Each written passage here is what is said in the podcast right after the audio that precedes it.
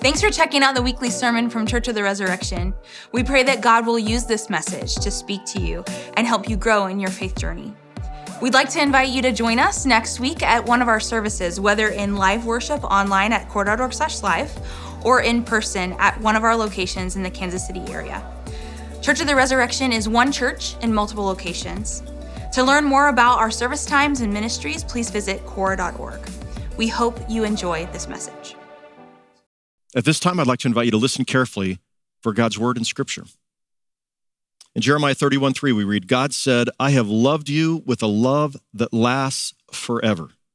And so, with unfailing love, I have drawn you to myself.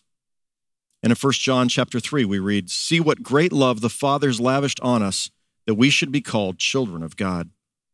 In Mark 12, Jesus said, The most important commandment in, uh, is Israel. Listen, our God is the one Lord, and you must love the Lord your God with all your heart and with all your being and with all your mind and with all your strength. And the second is this you will love your neighbor as yourself. No other commandment is greater than these. And then finally, from 1 John chapter 4, dear friends, let's love each other because love is from God, and everyone who loves is born from God and knows God. The person who doesn't love does not know God because God is love. May God add a blessing to the reading, hearing, and understanding of these words of Scripture. Love. We all need it. We sing songs about it, and we devote much of our lives to pursuing it. We were made for love, and we live longer, healthier, and happier lives when we both receive love and readily give it away. Yet, in our world, love often seems in short supply. Perhaps this is why Jesus spent so much time modeling it for us. The truth is, love matters. It has the power to enrich our lives, transform our relationships, and change the world. Love really is the answer.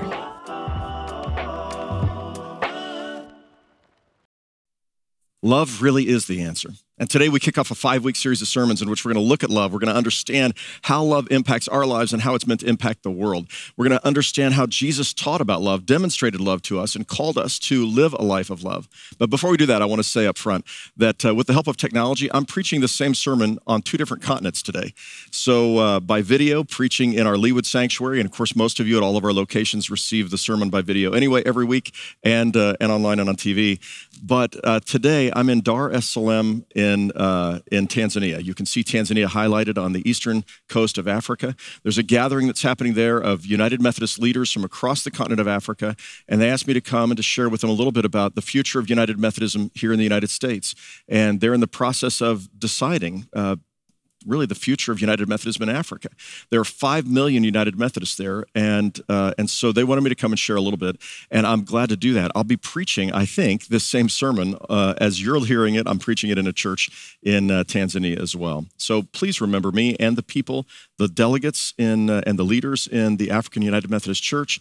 My hope is that we can can continue to be one church, and uh, we might take a little different approach to some things, but that we can be one church doing mission and ministry together around the world. So pray that God will use me if you would. I'd so appreciate that. All right, so we're going to be focused on this idea of love, the power of love. And I want to remind you, in July 7th, 1967, the Beatles released a song that many of you remember. If you're over 50, I know you remember it. Here's the, here's the song. Take a listen.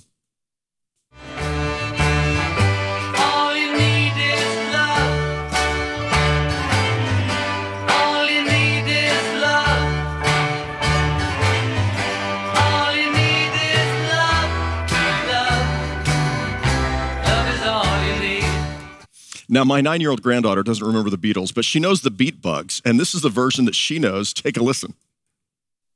Oh.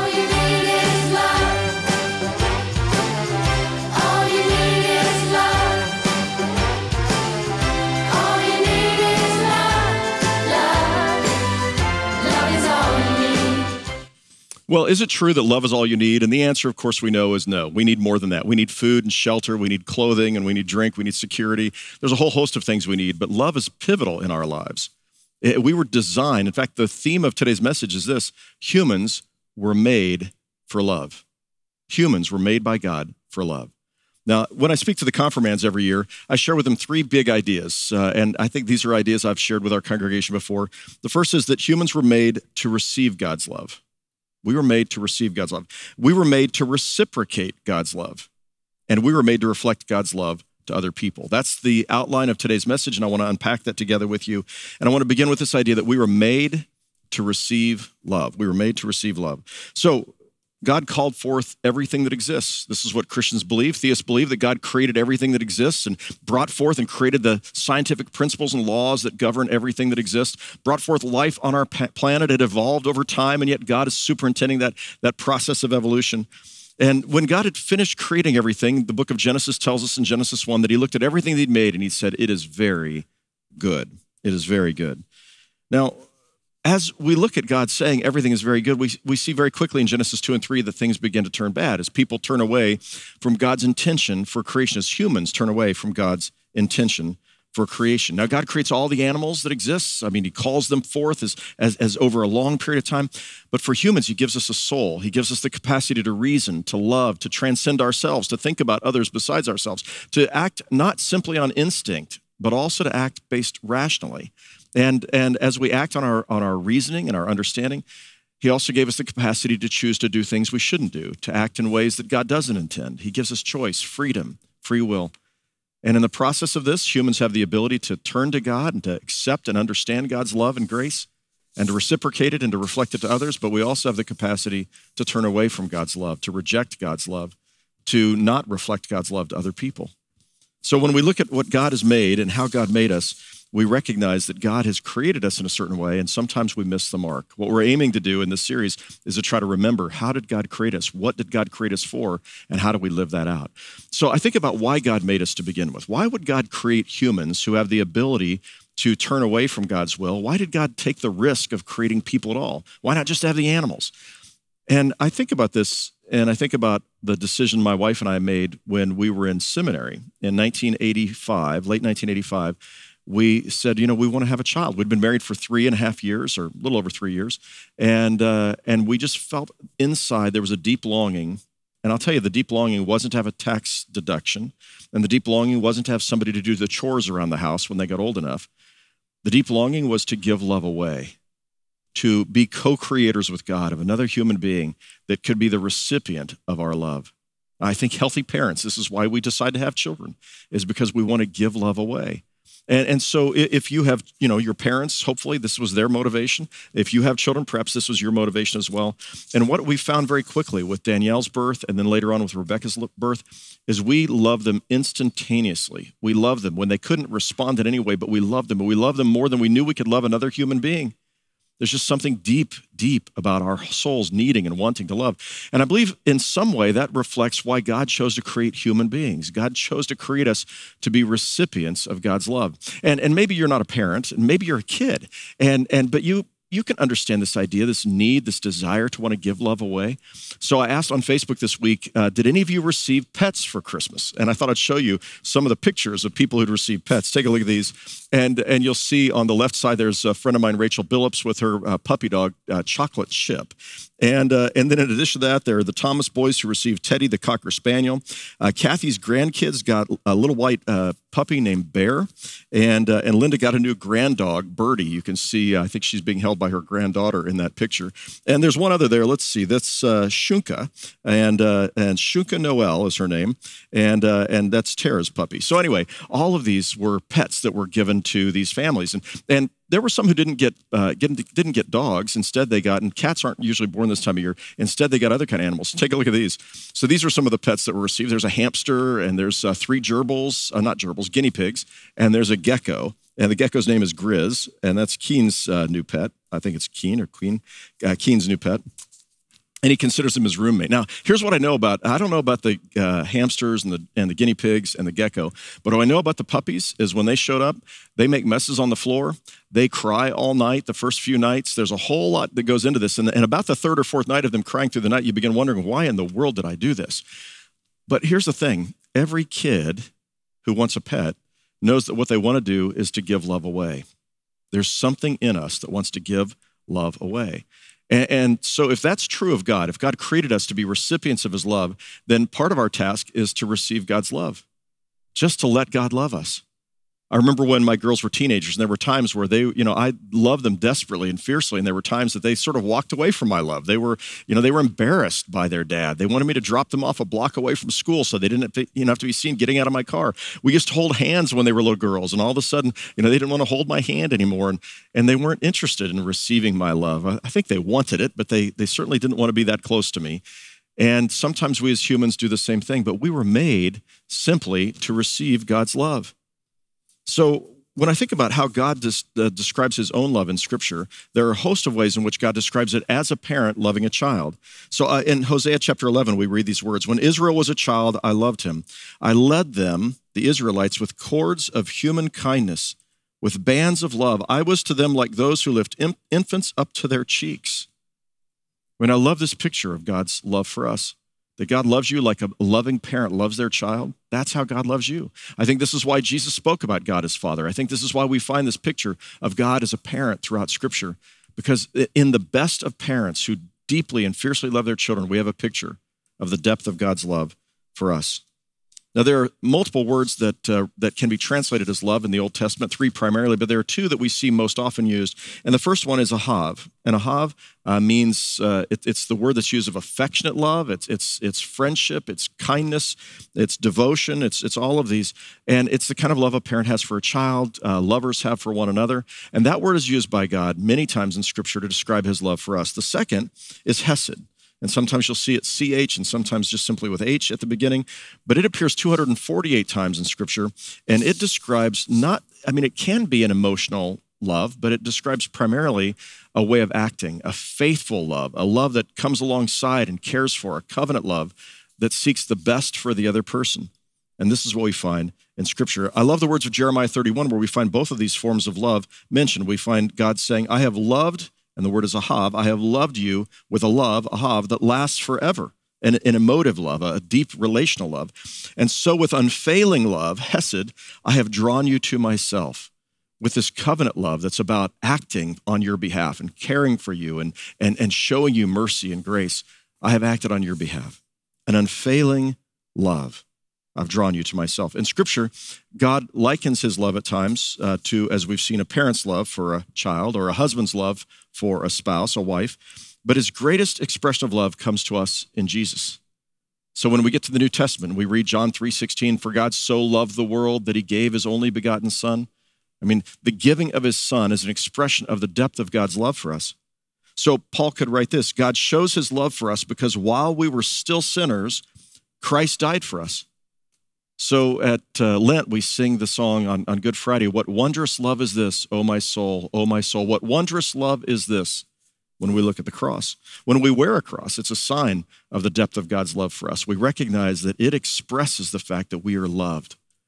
Now, 1967, the same year that All You Need Is Love came out, uh, Barnett Helzberg, uh, Jr., he was the founder, his actually, I think it was his father or his grandfather, founded Helzberg's jewelry stores in Kansas City and then nationwide. Uh, but he had a marketing idea. He thought, what would happen if we could help people see that uh, that their task was to communicate to people the their people closest to them, especially their romantic interest, that they are loved. And so he had this idea: what if we what if we came up with a button that says "I am loved," and and with that button, the marketing slogan could be, you know, make sure she knows she's loved. Whether you get her a button or a diamond, make sure she knows she's loved. And then they'd give out these buttons, you know, uh, to everyone who came into the jewelry stores. And they've given out millions and millions of these buttons. Here's a picture of the button "I am loved." And uh, and today, we're giving those out here at all of our Kansas City area locations. If you show up in person, you're going to be receiving one of these buttons. If you don't get one this week, show up in person next week. We'll make sure you get one. And I'd like to invite you to wear it to church every weekend during this sermon series because part of what God was trying to communicate to us was that we are loved. And if we know we're loved, that changes everything. So God wants us to know, I am loved. I wonder if you'll say that with me. I want you to say it out loud wherever you are.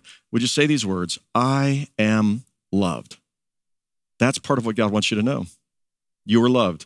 Whether, whether anyone else loves you or not, whether you feel rejected by your parents or your friends who've turned away from you, you feel totally you know, alone, you feel totally lonely. You need to know this that there is a God who loves you. You are loved. That's what Scripture is trying to teach us. And this idea changed my life when I was uh, when I was 14 years old, and I was feeling pretty alone and and uh, friendless at a particular time in my life. And I remember I started going to church and I started reading the Gospels. I was actually reading the Bible. I finally got to the Gospels, and there was this particular moment where I felt so alone and so broken, and I felt I heard God saying to me, not with my ears, but this thought came across my mind: Adam, I know your name, and I love you.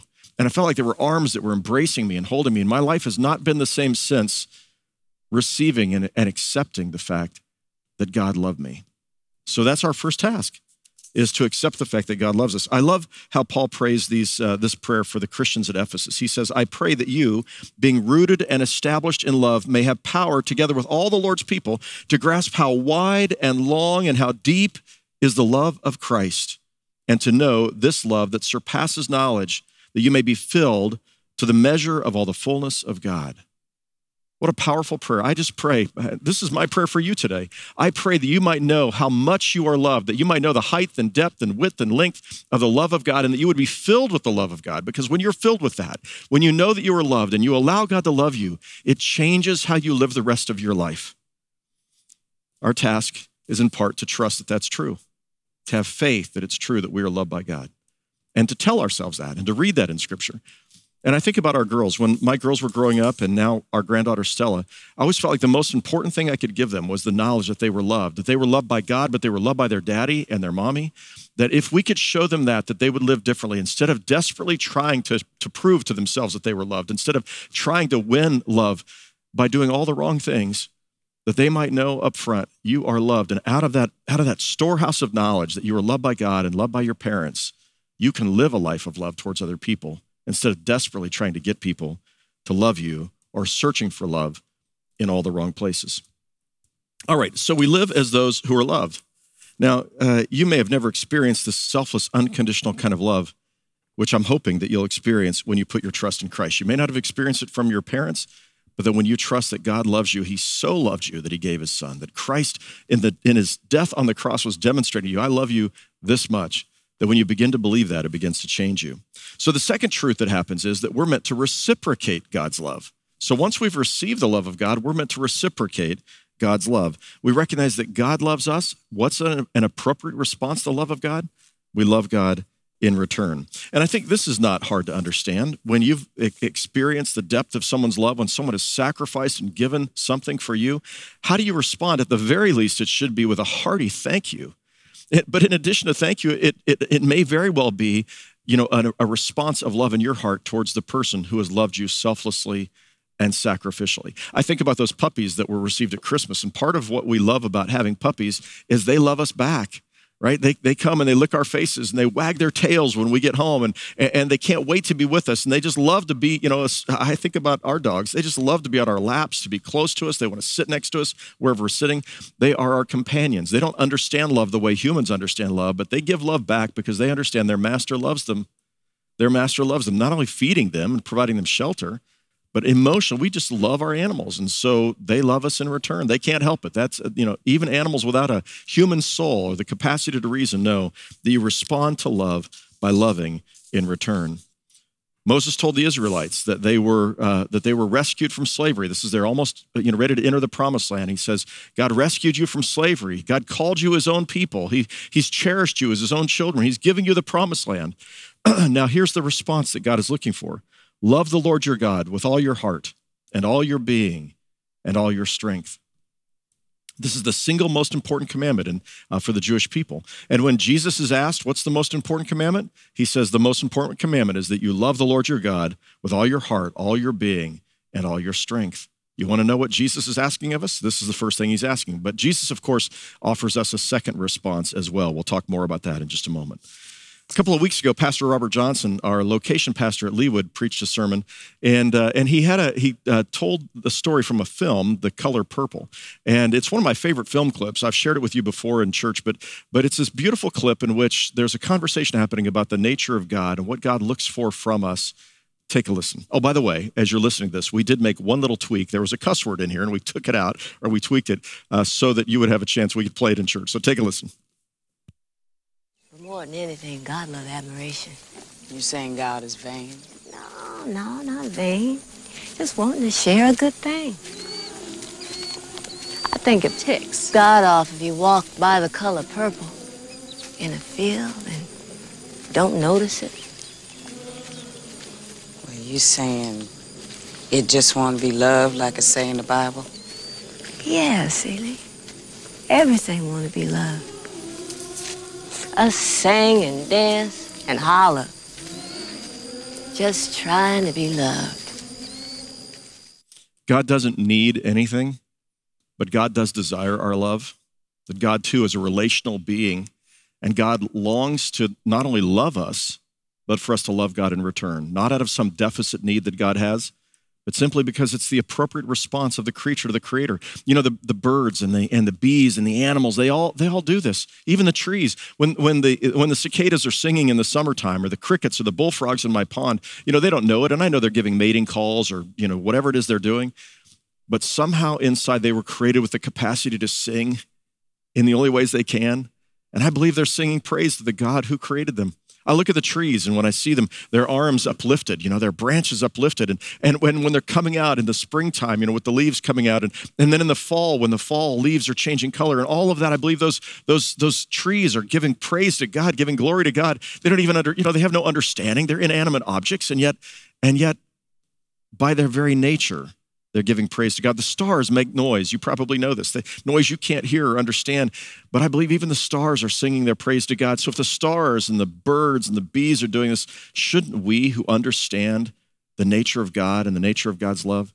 Which is what we do when we gather for worship, of course. We sing songs of praise. I, I uh, heard from somebody the other day who said, Yeah, you know, we come a little bit late to church, so we don't have to do the singing part of it.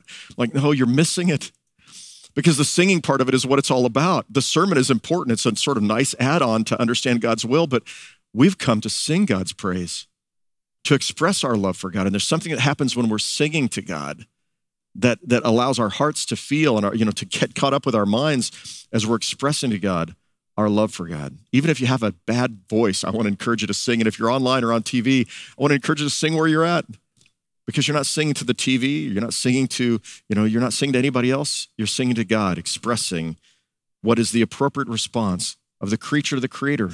I love you and thank you and and I praise you and you are so good. All of that is what we're meant to do.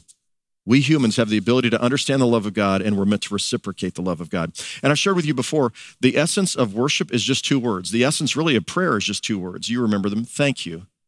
I mean, if you could distill it down to that, it's God, thank you. Thank you for everything. Thank you for my life, the air that I breathe, the, the sun that warms the planet, the, you know, my very existence. Thank you, oh God. And so, you know, I challenge you to pray five times a day. And when we pray five times a day, when we wake up in the morning, slipping to our knees if our knees are okay, or sitting in the chair, or lying in the bed, thank you. When we have breakfast, thank you. Lunch, thank you. Dinner, thank you. When we go to bed at night, thank you. And then you build upon that. But five times a day to simply pause and give thanks to God. And I love how Psalm 136 captures this over and over and over again in its verses. It says this Give thanks to the Lord, for he is good. His love, his Hesed, endures forever. The other day, I was sitting with my granddaughter, and, and uh, we were sitting. I don't. I think we'd been reading a book or something. I can't even remember now. I just know we were sitting next to each other on the couch, and she leaned her head against me, and she says, "Papa, I love you." I just tell you what that did to me? It just melted me. Right? It's just like, I love her so much, but the fact that she responded, even without me saying it, she just just turned to me and said, I love you so much. Do you know what that does for God when we express to God the depth of our love for Him or our gratitude for all the blessings that He's poured into our lives? Okay, so uh, we are to receive God's love as human beings. We were made to be recipients of God's love. We were made to reciprocate God's love, to love God with all our heart, whole soul, mind, and strength, as Jesus says it in one of the Gospels. But finally, we're meant to reflect God's love to other people. Now, when Jesus uh, mentioned the great commandment to love God with all your heart, so he's asked, you know, what's the greatest commandment, Jesus? He says, well, here's one, but there's another one that's very like it, and you got to remember it too. So he he quickly links the first and the second great commandments, and it's one that didn't show up as one of the major commandments in the Torah, in the law of Moses. This shows up in Leviticus 19, 18, and it was this love your neighbor as you love yourself. Love your neighbors, you love yourself. Now, of course, implied in that is you got to love yourself, right? This is why knowing that you are loved by God and that you have value and worth is important. Because if you if you know that, then you're able to love more freely. You're able to love not out of a out of a deficit, but out of a storehouse of love. You've got to be able to love yourself. That's not narcissism. That's not thinking you're all that and and uh, and you know believing that you're better than anybody else and, and having the whole world revolve around you. That's not what it is. It's just knowing that you are a person of worth and value and that you are loved by God and that your life has meaning because of that. That you are somebody in God's eyes. So you love yourself. And as you love yourself and you take care of yourself, you take care of your body, you take care of your heart, your soul, you have to do that so that you can be useful to God. And because God wants you to enjoy your life as long as possible. So we love ourselves, but we're also meant to love our neighbor as we love ourselves. Right? This is really pivotal. Now, most of the rest of this sermon series is going to be focused on this idea of what does it mean to love your neighbor as you love yourself. And we're going to talk about that when it comes to uh, justice, issues of justice next week for Dr. King Weekend. We're going to talk about it when it comes to marital relationships and, and how, you know, how we can pledge to, to love and to cherish one another until we are parted by death. We're going to talk about it when it comes to our daily living and our daily lives. This is our mission. Our mission is to love God and to love our neighbor as we love ourselves. So listen to a few more words of scripture. Jesus says this at the Last Supper. He says, This is my commandment, that you love one another. As I have loved you, so you must also love one another. Or in, uh, in John's first epistle, he writes these words Dear friends, let's love each other because love is from God. And everyone who loves is born from God and knows God. The person who doesn't love does not know God because God is love. This is the essence of God's character, is this self-giving love. And so, if we are to be God's children, we are to follow Jesus, we have to obey this commandment. We have to love one another. Now, I want to remind you when we talk about love, what do we mean? If you look it up in the dictionary, as I did in multiple dictionaries this week, you, you find that the, you know, almost always the dictionaries go to a feeling. So here's the New Oxford American Dictionary. Uh, love is a noun, an intense feeling of deep affection, a feeling of deep romantic or sexual atta- attachment to someone. But in the Bible, we find that, of course, is one definition of love, but it's not the primary definition of love in the Bible. It, it, you'll find that kind of love, romantic love, attraction, you know, deep affection, deep feelings. Yes, that's all good. That's a gift from God too. And God loves us that way, and we're meant to love God that way, and we're meant to love other people that way.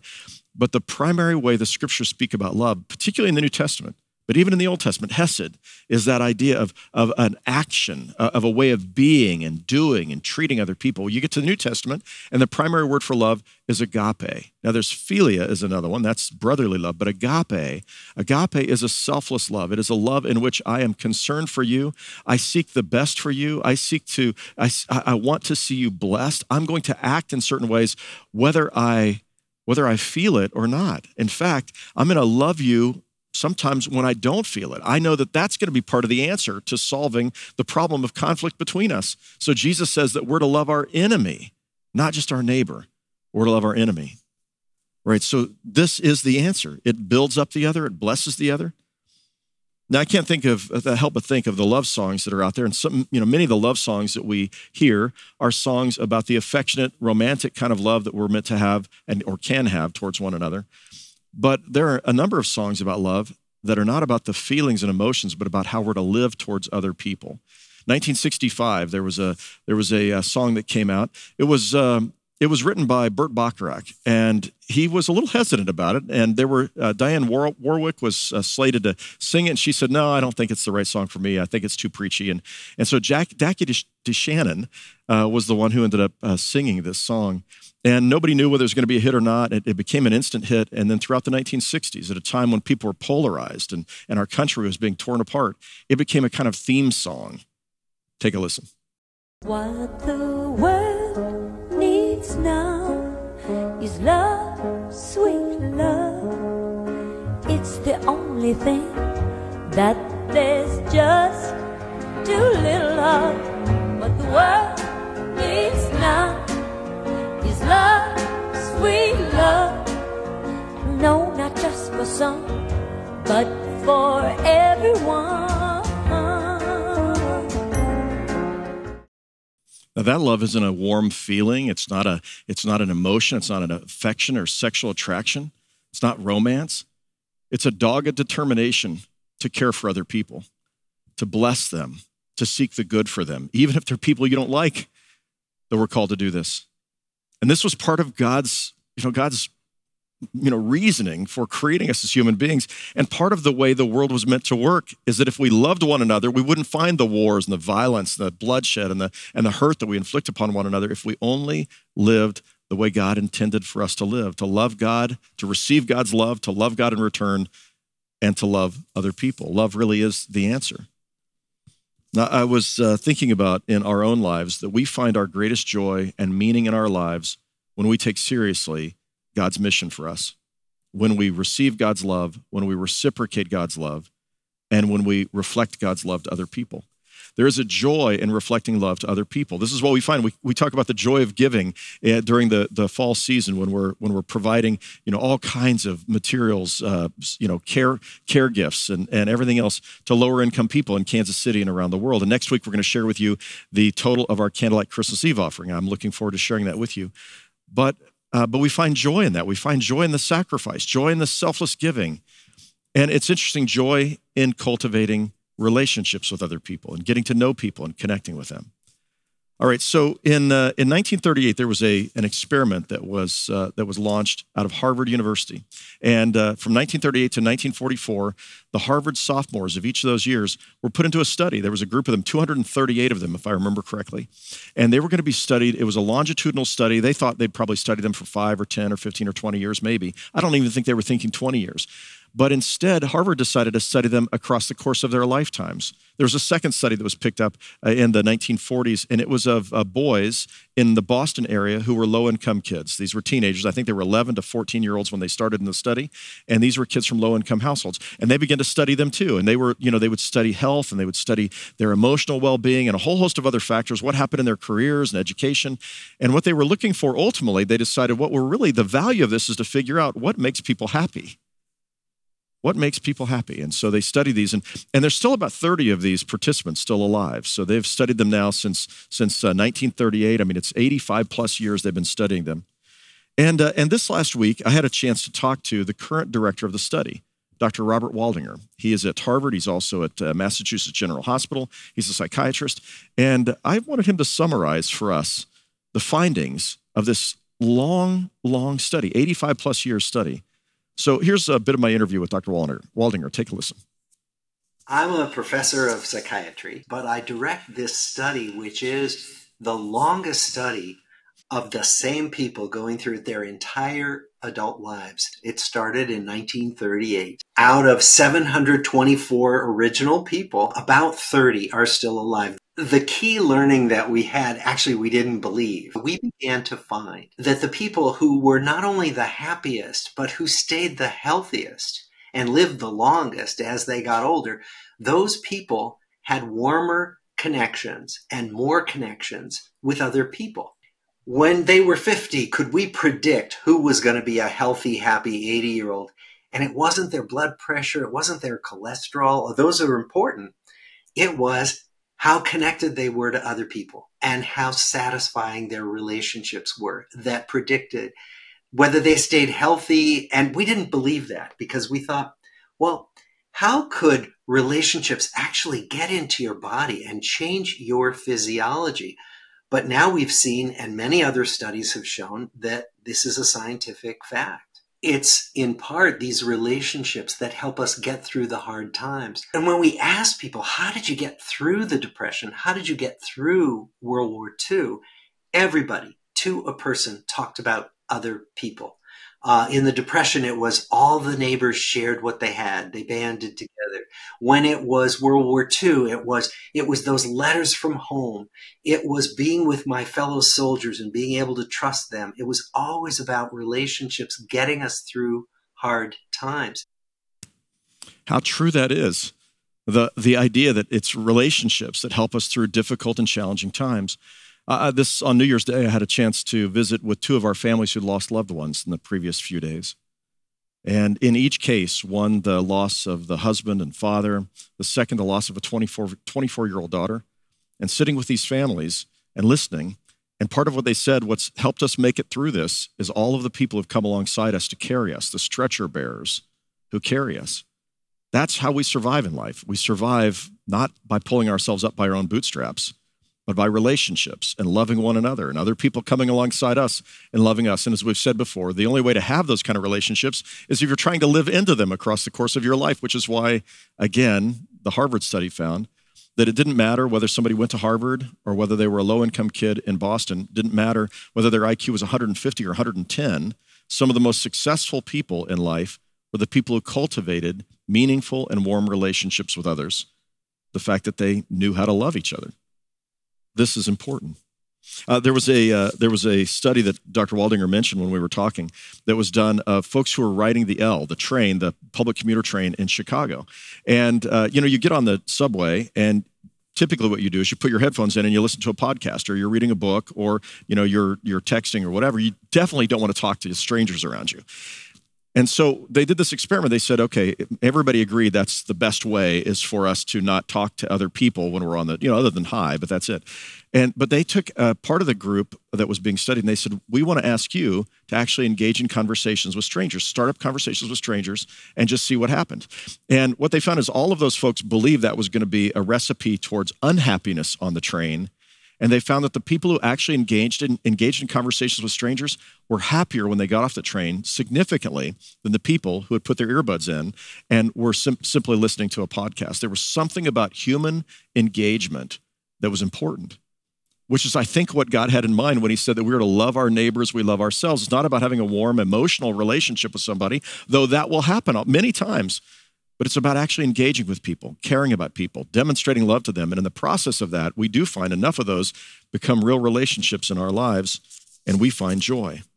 So uh, the last thing I'll mention is there was a study that was done not long ago, uh, and I read it just this week. Uh, I can't remember, Atlantic or somewhere, and they were talking about the the the secret to retirement, a happy retirement that's not being spoken about.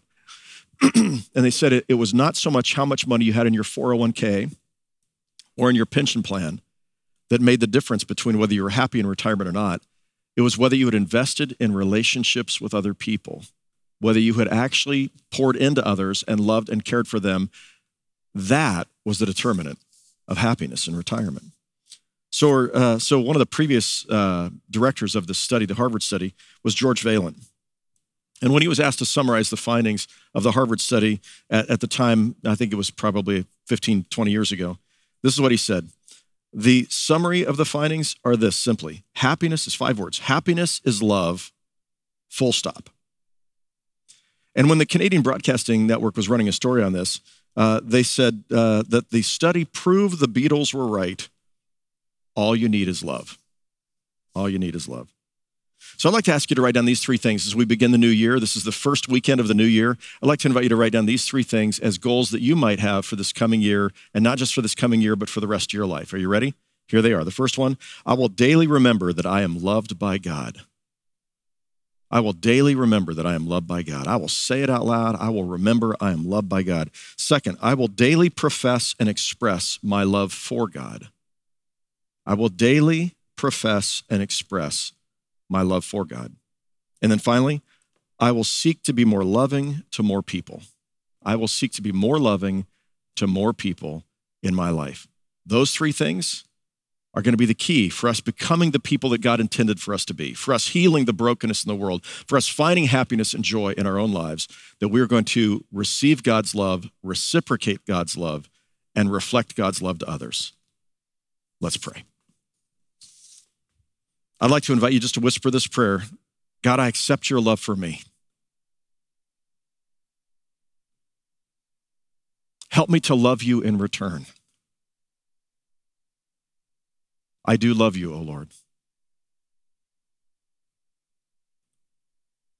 And help me to reflect your love to all that I meet.